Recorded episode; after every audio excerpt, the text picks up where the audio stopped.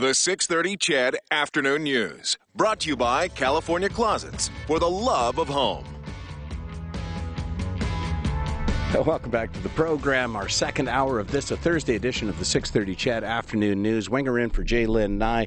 The conversation on Photo Radar continuing on our Facebook page. Lots of you commenting on it, so we'll check back. We'll circle back, as Jay Lynn likes to say, and take a look at that later on in the show. Right now, though, uh, the U of A will become the new guardian of Canada's oldest and coldest climate records when the country's largest collection of ice cores arrives sometime in the next year. Um, here, they'll form the foundation for a new national facility open to researchers. Uh, researchers joining us now, Dr. Martin Sharp. I love this title. Uh, uh, glaciologist, uh, Department of Earth and Atmospheric Sciences, University of Alberta. Uh, good afternoon, Dr. Sharp. Yeah, good afternoon. Uh, you know what? I just uh, that's a great title. Can I just tell you that? Mm-hmm. Yeah, all right. Perhaps you can uh, uh, literally dummy it down for me. Uh, what is this collection exactly, and what is its significance for researchers? Okay, so what it is is a collection of ice cores that were drilled from ice caps, mainly in the Canadian Arctic Islands, but also from Canada's highest mountain, Mount Logan, in the Yukon, at various times over the last 50 years by researchers at the Geological Survey of Canada in Ottawa, um, sometimes in, in collaboration with university researchers. And these ice cores go back in time, um, in many cases, to the last glaciation, so the time when Canada was completely overrun by ice um, more than 10,000 years ago. And they provide us with high, res- high resolution records of, of climate change uh, during the period since then uh, along with information about things like the deposition of contaminants, the history of volcanic eruptions, uh, dust deposition, forest fire burning products, all, all these kinds of things uh, recorded in the in the ice, as, as well as uh, the changes in the temperature and the snowfall over these regions during and, that period. And this collection goes back to the 60s? Uh, so the earliest drilling in Canada was done in the 60s. That's right. Yeah. So let me ask a dumb question. It's sort of my job around here. Wouldn't we have derived all the information we need to derive from those cores in, in since 1960? Well, I think we, we certainly derived a lot of information from those cores. Um, but one of the things that's happened during the period that people have been collecting them is that the um, the quality of analytical instruments that's available to work on this kind of material has been improving consistently, and there are types of analyses that we can do now that you couldn't even have thought about doing 40 years ago. And you can do them on smaller samples now than you could have done 40 years ago, so you can see things at much higher resolution. In the past, say you might have been working at say 30 to 50 years resolution at best, and now you can probably be down to to a couple of years or maybe even months in some cases. I was just very fortunate to return um, from Resolute Bay, Nunavut, in the Arctic, and I got to meet with some of the researchers up there who are doing research on climate change in the Arctic. They too are drilling ice cores, so I think that's why I was most excited to have you on. Um, they, they said there for their continental shelf program, they get right. about 200 applicants a year um, because it is such a fascinating place. I'm hoping that you can kind of explain why the Arctic is like this petri dish um, for climate change and why it's so significant? Well, in terms of um, using ice cores to look at climate change, it's as simple as that that's where the ice is, really. Um, and so that's if you want ice cores, that's where you have to go to collect them. But the Arctic is is a really prime place to be studying climate change at the moment because the climate's changing really rapidly um, over the last couple of decades. Um, summers are getting much warmer. On the ice, melt is increasing in rate dramatically. Um, snowfall really isn't doing very much to compensate for that. And we're seeing big changes in the sea ice on the Arctic Ocean as well, which affects, um, say, the production of, of aerosol from the ocean, which finds its way into the ice cores and provides us with a basis for studying how, how sea ice has fluctuated in the past. And this year we have really very low sea level uh, sea, sea ice concentrations in the Arctic at the moment, and unprecedentedly warm conditions um, based on the comparison with the historical record. So it's it's a place where there's a lot happening.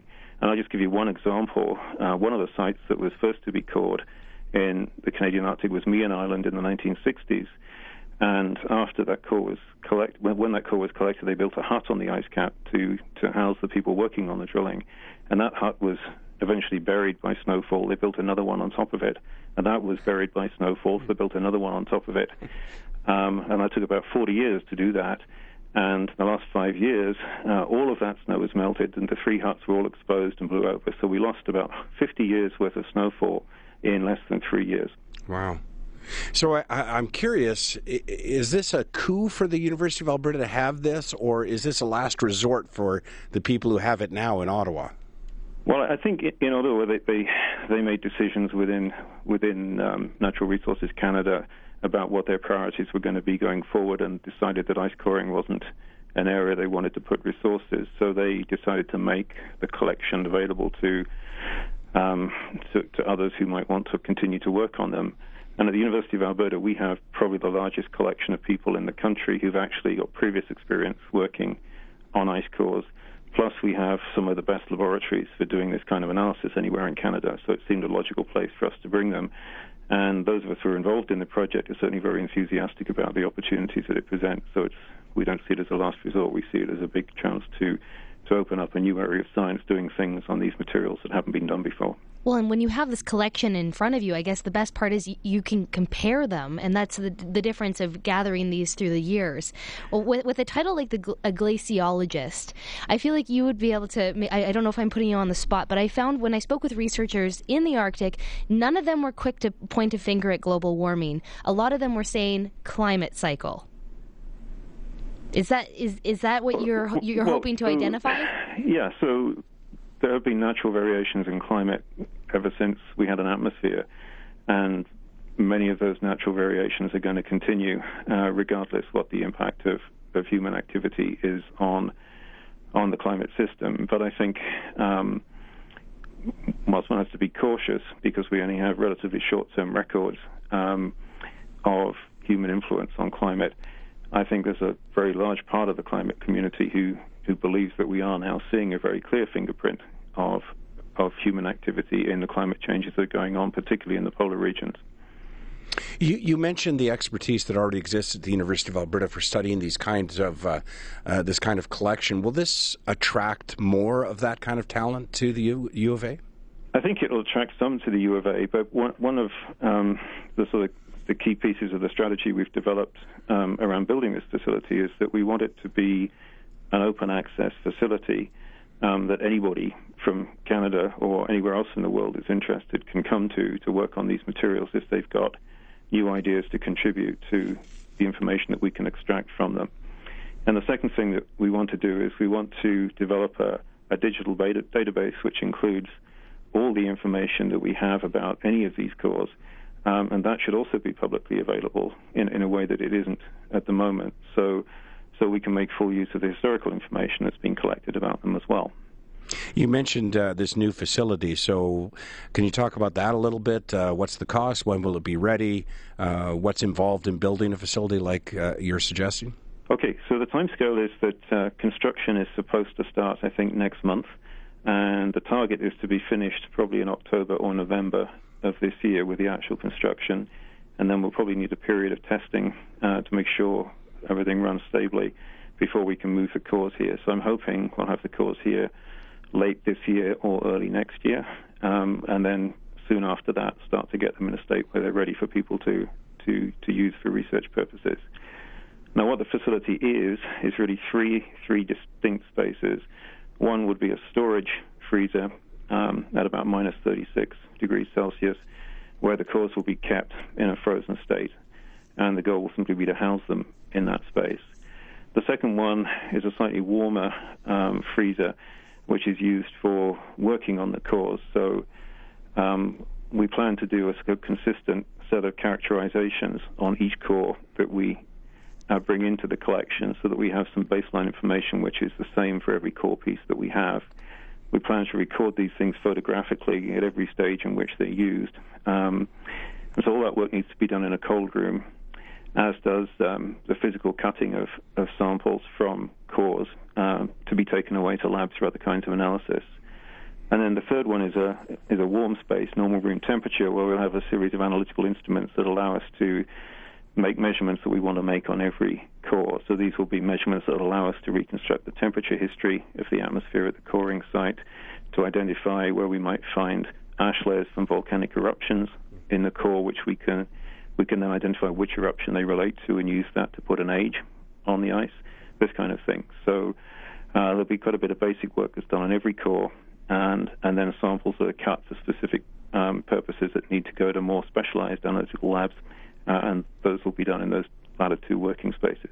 If if in order to work on the ice cores, uh, they need to be in these these freezers, are you wearing like extreme Arctic gear? Yep. So when you're working on those, you wear normal um, cold weather clothing, uh, pants and uh, jacket and gloves, and you may well also wear, depending on what you're doing with the core, you may wear face masks to avoid breathing on the um, breathing on the uh, cores hmm. as well. Is there another facility like this, or is this a one of a kind? Uh... This would be the only facility like this in Canada. Um, the best analog would be the U.S. National Ice Core facility in Denver, which is run by the U.S. Geological Survey. Uh, that's a much bigger facility than we're talking about because they have a lot more material, uh, largely because they're actively involved in deep drilling in Antarctica and Greenland, where the, the, the, the holes may be uh, several kilometers deep, whereas most of the course in the Canadian Arctic, we're talking about uh, holes being a, a, few hundred meters deep. Good stuff. Well, you must be uh, you must be like a kid before Christmas, waiting for this thing to open. Yeah, we're certainly looking forward to it. It's going to be a lot of work, but uh, I think it'll be worth it in the end. Sounds like it, uh, Dr. Sharp. Appreciate your time this afternoon. Thanks for uh, thanks for educating us all on uh, ice core. You're very welcome. All right, take care. Bye. That was uh, Dr. Martin Sharp, a glaciologist, uh, Department of Earth and Atmospheric Sciences, University of Alberta. Did you know there was such a thing as a glaciologist? I now know that. and I think that is probably one of the best titles I've ever heard. Yeah, he wasn't as impressed with it as I was. Uh, yeah, well, he's used to it. I guess he is. uh, all right, we'll take a quick break. Uh, when we come back, uh, perhaps we'll circle back to this uh, photo radar, or maybe uh, we'll take a look at an award show and not the what's coming up. Is it the Oscars? Yes. There's a great award show that's already happened that you probably don't know about.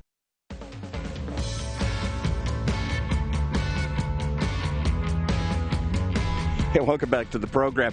Uh, we just got off the phone uh, with uh, one of those big brains over the University of Alberta, uh, Dr. Martin Sharp, talking. Uh, he's a glaciologist. Winger, he a sure glaciologist. Um, we were laughing about whether or not if he goes to a cocktail party and somebody hands him a drink, does he look at those ice cubes and just think, ah, the stories they could tell? Uh, somebody texted in, tree hugger, bending facts, agenda is clear. Not to me, it isn't. What? what? Okay, we need to get him back on, on the phone because we missed that, that clear agenda. I'm not sure what's going on. Hey, uh, mentioned that uh, an award show just took uh, place. Didn't even know this existed, uh, but apparently it's been going it's been going on for years. It's it's a, a flamboyant affair. Uh, it's held by the Canadian Taxpayers Federation.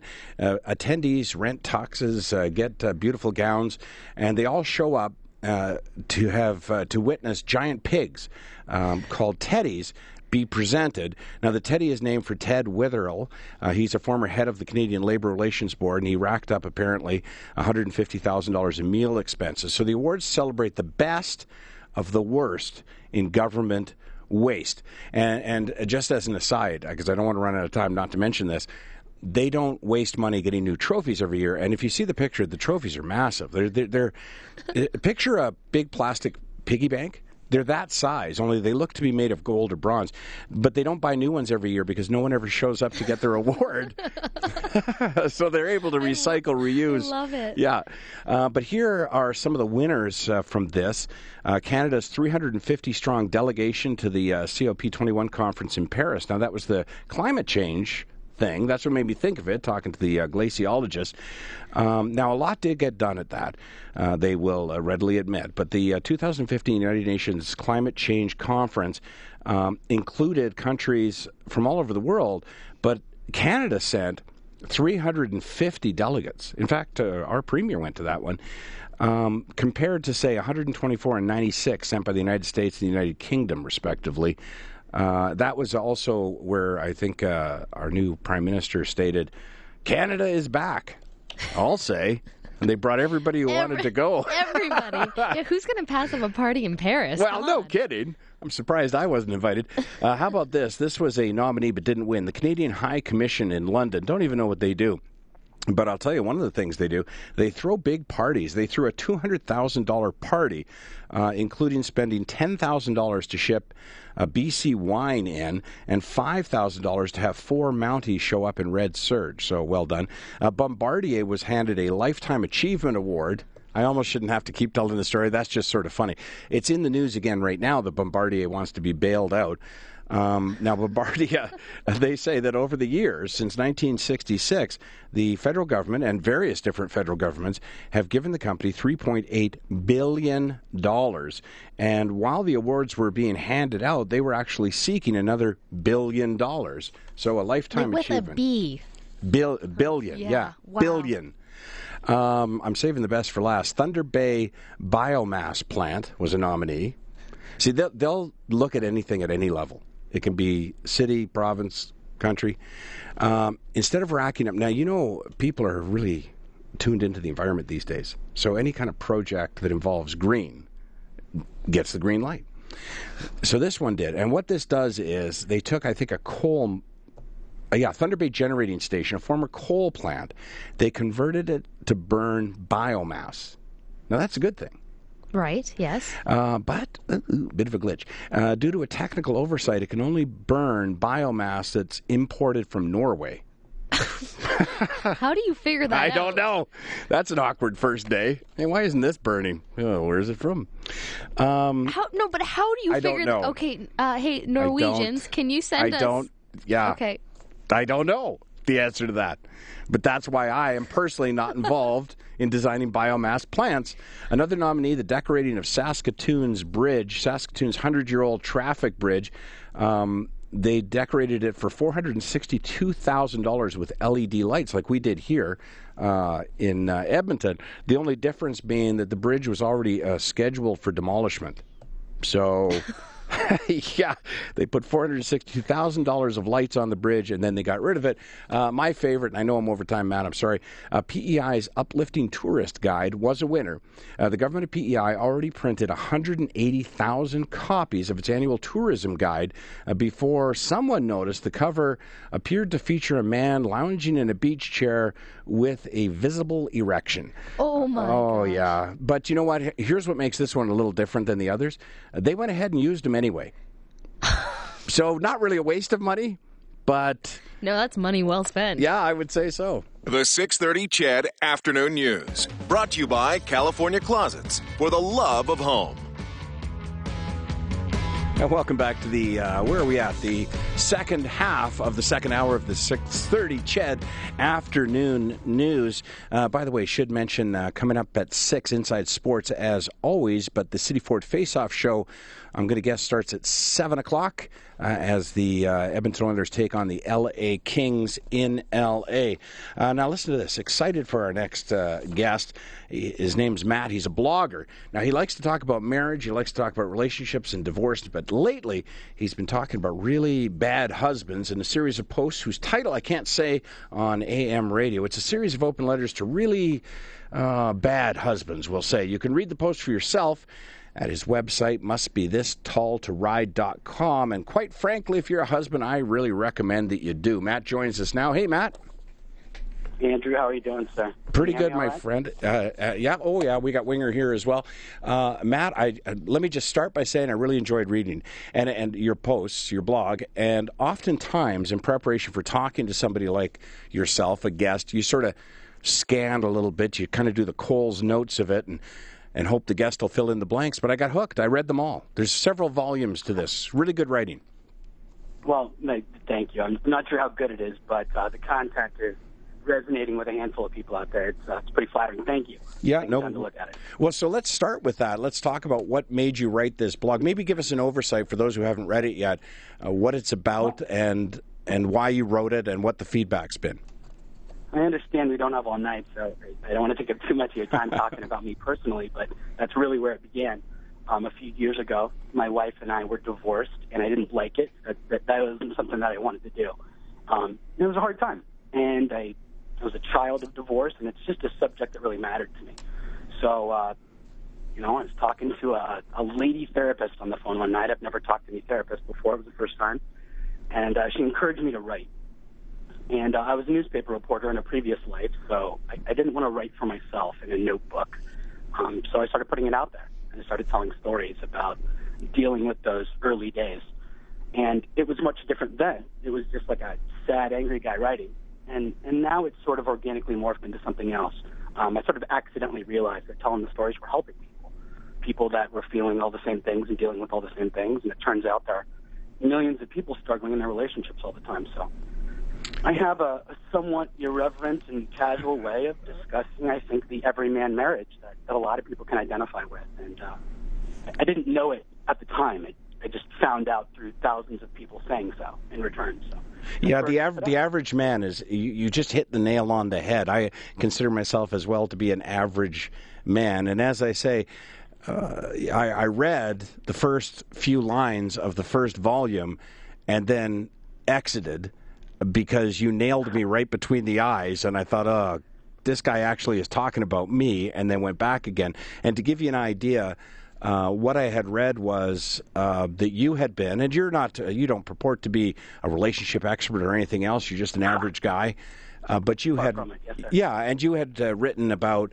Well, you know, a guy has an attitude, for example, that listen, I pay the bills, I put a roof over your head, I take care of all the big stuff, and you, you know that that's your way of showing your wife that you love her. And um, I started reading this, going, yeah, I've actually said those words to my wife that, hey, I don't know what the heck you're complaining. You know, I don't want to watch the movie with you, but I paid the mortgage again last month. right.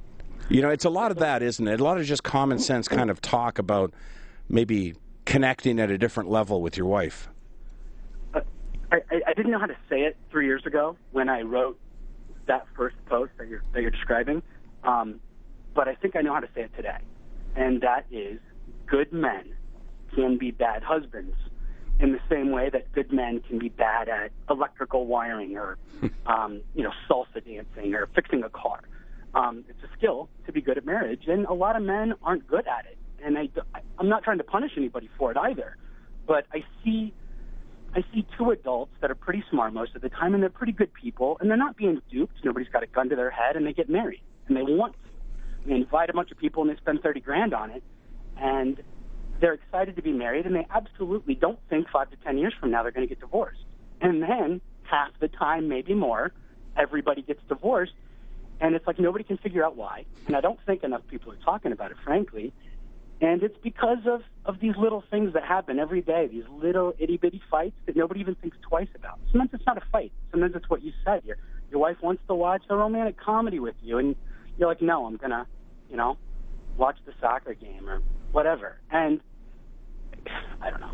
If that's that's oh. what a that's what a marriage looks like. That's what real marriages look like, and they end more than half the time. Mm-hmm. And uh, people need to figure it out.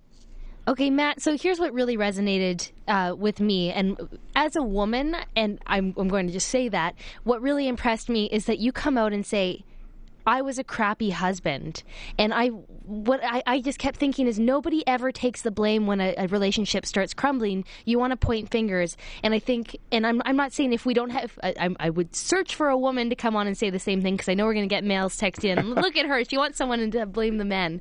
Um, but I found how I came across you was I found an article that you had written that said my wife left me because I left my my dishes by the sink and right, and was, you were oversimplifying it was just one little thing that drove her nuts and year after year day after day she kept asking you to just put it in the dishwasher or, or clean them and you wouldn't do it because you didn't see it as a big problem and can you just talk about that process of realizing those little mistakes? Because I'm sure your wife is looking at herself too, or your ex wife rather, and she's saying, you know what, I probably could have done a couple little things differently. Yeah, and, and two things, if I may. um, I do not blame men. I simply ask men to raise their hands and take responsibility for the parts that they're responsible for. And that's what I focus on. I absolutely am certain there's a lot of wives not quite getting it right either. I just don't think it's my place to point fingers at them. And I'm not gonna I'm not gonna write a bunch of stories about my ex-wife and talk about how she ruined everything. That's, not what I'm gonna do. I'm gonna I feel strongly that if I'd done a great job, which we should all aspire to in everything, I'd done a great job in my marriage, I don't think I'd be divorced today. It's that simple, and I think it's true for most people. Um, the post is called she divorced me because I left dishes by the sink. And a lot of people got really upset because they thought that was a really petty thing that my wife would leave me over a dish. And clarification, she didn't leave me because of dishes. It was just a metaphor that I thought everybody Yes. would understand. I thought almost everybody would be able to identify with the thing you do that you don't think's a big deal, that your partner does think's a big deal, and it, it's it's it doesn't have to be a husband wife thing. Anybody can do anything, and it matters to someone else, but it doesn't matter to them.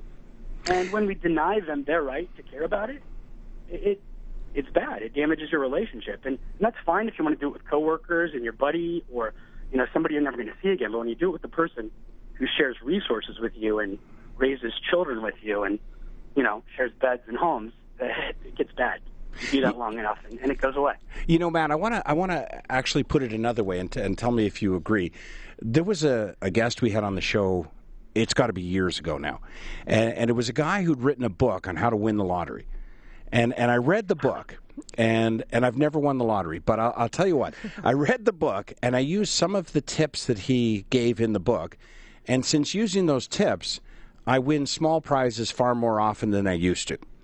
And and I look at your blog almost the same way. It's not a list of what you have to do. It's not uh, a commandment of how uh, a perfect marriage looks. But as you read your experiences and you relate them to your own, you you pick. At least I did. Little items where you say, okay, you know what? That's a really simple change that I could make. I just never thought of it before. I don't have to do them all, but if I pick one or two and make my wife a little happier, um, everybody's happy. I mean that's something that makes a lot of sense to me. I don't. Um, again, for the record, I have no idea what a perfect marriage looks like, and I don't know that if I'm ever married again, that I'm going to get it right necessarily. I'm just going to try hard.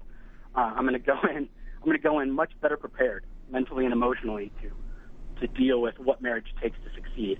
Um, but I know what it looks like when it's bad, and and and I also and again, my ex-wife's wonderful. Get along famously. We're not best friends or anything, but you know we get along really well. She's a really good person, and I married her on purpose. I wasn't, you know, delusional or anything. I, I made a pretty solid choice, and then I just sort of went back and started remembering all the things that happened, and um, Did we lose you? Are you still there? I'm so sorry, guys. Oh, that's all right. and I forgive me. And I, you know, when you combine that with with the books you read um, about relationships and about marriages, and you start to see all these universal themes, and you can apply it to your own life, you see all, all these little places where you made missteps. You made mistakes that you didn't know were mistakes. You you realized you hurt someone, and you had no idea. And you might even have defended it afterward because you didn't want to apologize for something you didn't you didn't do on purpose. We do it all the time. We get in a fight and you know, you hurt their feelings and they want you to apologize. But I'm not sorry because I didn't do anything wrong. And then, you know, you look back five years later and you're like, wow, I, I did something wrong. Um, and that's kind of what happened. And I'm, I'm confident that I am an average enough human being that if I tell my stories honestly, if I get the details right, a lot of people are going to identify these little common denominators in their relationships. And, you know, it doesn't matter what gender, it doesn't matter what sexual orientation couples are, it doesn't matter how old they are. I get thousands of people saying, thank you for doing this because you're sort of capturing this element of my relationship. And I, and I see it a little different now. And frankly, I don't even know how that happened, but maybe there's just not enough people telling the truth about what their real lives look like. Well, that's why that's why I said I, I had to have you on because people aren't this honest. They're not willing to look inside. Full disclosure, you're in the U.S. I came across uh, one of your blog posts on my Facebook page, and I told you this when I first reached out. It was so crazy to me. I found you, and the same day I had a family member send me uh, one of your blog posts. She's from the west coast of Canada. I had one of my best friends on the east coast of Canada say, "I just found this guy, and I think he's going to save my relationship." And I, I just found it fascinating that all of these women are finding you at the same time. And I'm curious when you say you're hearing from people, do you find you're, you get a lot of females saying, I'm going to show this to my husband so that he's a better husband? Do you, uh, and do you find just as many men contacting you saying, "Wow, for the first time, I'm I'm looking at myself in the mirror"? Sometimes I, I, I certainly I certainly have a higher percentage, I think, of female readers. I have no way of knowing for sure. Um, I have more male readers then engage with the content. And by engage, I mean leave blog comments and interact with me, things like that. So it and and I can understand how the the husband taking responsibility for his failed marriage appeals to wives upset with with their relationships in a way that um, still married husbands might be a little defensive about it. And I certainly understand how a husband might feel if his wife or, or girlfriend approached him and said, "Hey, look at this guy. You know, you do all these bad things too." Um, I, I'm divorced. I'm I'm I'm batting 0 for 1 in marriage, and uh, I absolutely should not be held up as some example of how to be married. And I'm I'm, I'm not doing that. No, you're not. And and ask I have to say again because I know some men listening will think that's not for me, or I don't need to be told to ha- to be how to be a good husband. But I want to emphasize again, it doesn't read like that. It, it's a it's funny, it's informative, and it's hard to put down. And when I first, honestly, went to the website and saw how many volumes there were, I thought, ugh. I don't have time to read all of this, but it was like a great book. I couldn't stop reading it. And part of what I liked about it, it wasn't theoretical. It wasn't, you know, here's what the statistics say about marriage or anything like that. It was just this guy, you, Matt, saying, this is what I did and this is what happened. And as you read it, you go, God, I do all of those things. I do a lot of those things, and I've never really thought about it. We, my wife and I stopped talking about it years ago. But it, but that doesn't mean it's not too late for me to change some of those, make some adjustments. I have a good marriage, but I think I could have a better one, and I, and that's what I got out of the read. Thank you. And I'm and first of all, I'm, I'm so glad that, that you are married and Kelsey had mentioned that earlier. Um, and it's wonderful and I do find a lot of people that, that sort of use it, as, motivation to, to work a little harder. Um, I get a lot of really, really fantastic feedback and I can't even begin to explain how flattering it is to, to hear you describe, you know, the, the post in that way. Um, that the book is it is something that I intend to write. It's probably 50% finished and because I'm me and, and a little bit disorganized, um, it's it's not done, and it should be. But um, that book with that title, with the bad word in it, is, Yeah. is, is going to hopefully come out someday, and hopefully soon. You know, hopefully in the next 12 to 18 months. Hey, the uh, the Um, guy who keeps I'm leaving his dishes by the sink isn't organized enough to get his book finished. right, indeed. Uh, I do want to ask before I let you go if people want to read this, uh, go to Must Be This Tall to Ride. I'm assuming that's a metaphor for something. Yes, you know what? It's funny, and it's it's I it sort of accidentally works today. Um, when I first got divorced, I had this irreverent idea in my head where I was going to tell all these you know first person, thirty something single dad stories because I do have one young child, and you know going out and trying to date, and I, I sort of saw the the humor and the dysfunction and the irony of all of it, and I, I thought I could tell it. Um, and that's what it was supposed to be, this sort of funny and, I don't know, rough around the edges storytelling of a newly single guy who's all messed up and, and trying to figure it out. And it, it accidentally became something else. But while I was trying to date and stuff, I'm not very tall. I'm five foot nine. And uh, if you've ever been on an online dating site, and I certainly hope you have not, women love tall, strapping men. Which, Yeah. You know? I'm not. Um, I'm a, nice, you know, maybe maybe seven on a good day. Um, and if you know, decide for yourself. And, you know, women wouldn't. They, they'd be five foot one, and they're like, you know, I need him to be six two or taller. and I was sort of, I was like, fine, you know what? And I was like, must be this tall to ride. Just kind of worked for me, and and that's that's where that went. And now it's really become a metaphor, not about self-flagellation, but but more about being good enough in a in a more um, I don't know what the word is, authentic inner way, something that uh, that matters a little bit more than than superficial things. Um, because I really care about that stuff. I really do talk about striving to be the best possible human being you can be um, in in all areas of life, not just your your relationships and. Well, Matt, it reads like that. I loved it. Um, I'm, I can't wait for the book to come out. And when it does, we'll have to get you back on the show again and talk. We're out of time now, though. Appreciate your time this afternoon, Matt. Thanks so much. You guys were wonderful. Thank you very much. Have a great day. You too. Well, uh, Kelsey Wingarick, uh, many of our listeners wanting to know uh, what was that blog again? Uh, it's uh, must be this tall to ride.com. Must be this tall to ride.com. Got a bunch of people saying, "Hey, what's that? Uh, what's that address? What's that address?" And then at the bottom of that, one text. Hey, what's the name of the book that helped you win the lottery? I don't remember. That was back. I was with Dan back then. You were producing the show. I don't remember what the book was. It's been years. I apologize. Okay, the only thing I wanted to say about Matt is all of basically what it boils everything down to. And even though we're talking about crappy husbands, it makes you look at yourself as a woman too. It's about picking your battles.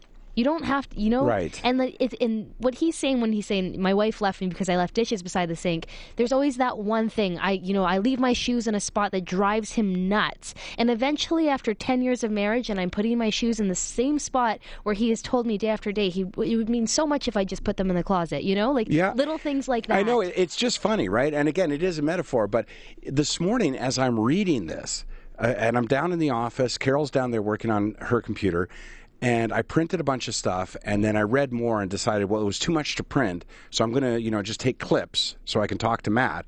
So I took what I had printed and I threw it in the garbage, which is underneath Carol's desk. And as I went back to my computer, I heard the big. And I'm like, what? She goes, it's recycling.